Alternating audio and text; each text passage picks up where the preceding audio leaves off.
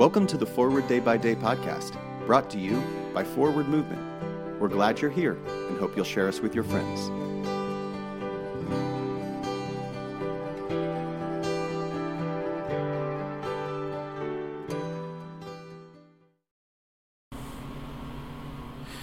Today is Thursday, September seventh, twenty twenty-three. Today, the Church commemorates the feast of Kassiani. Today's reading is from Psalm thirty-seven, verse ten. For evildoers shall be cut off, but those who wait upon the Lord shall possess the land. For most of my life, I viewed the message of Psalm thirty-seven as a mashup of the tortoise and the hare fable and David versus Goliath.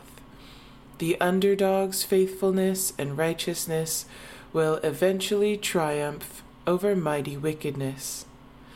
As we face a global climate crisis, however, this psalm strikes a different chord for me.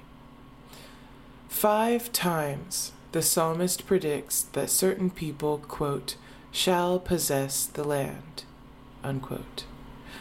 But what does possessing the land mean when human beings have devastated so much on this planet?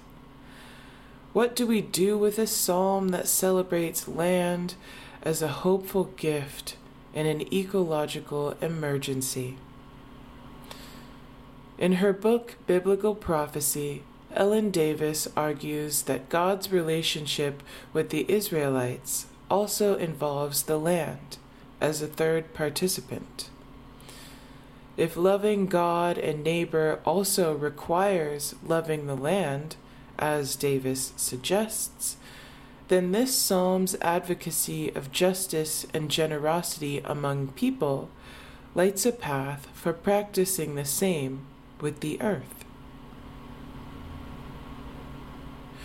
Pray for the Diocese of Zaria of Nigeria, and today's moving forward, consider one tangible way that you can, quote, possess the land. Implement that loving action today. My name is Nia McKenney, reading this month's Forward Day by Day Meditations, written by Jody Belcher. For trust in God. O God, the source of all health, so fill my heart with faith in your love, that with calm expectancy I may make room for your power to possess me and gracefully accept your healing. Through Jesus Christ, our Lord. Amen.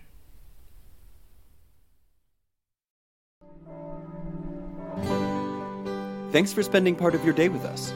Join the discussion about today's devotional at prayer dot forward movement dot org, where you can also find a full list of today's scripture readings, more daily prayer resources, and information on how to subscribe to the print edition of Forward Day by Day.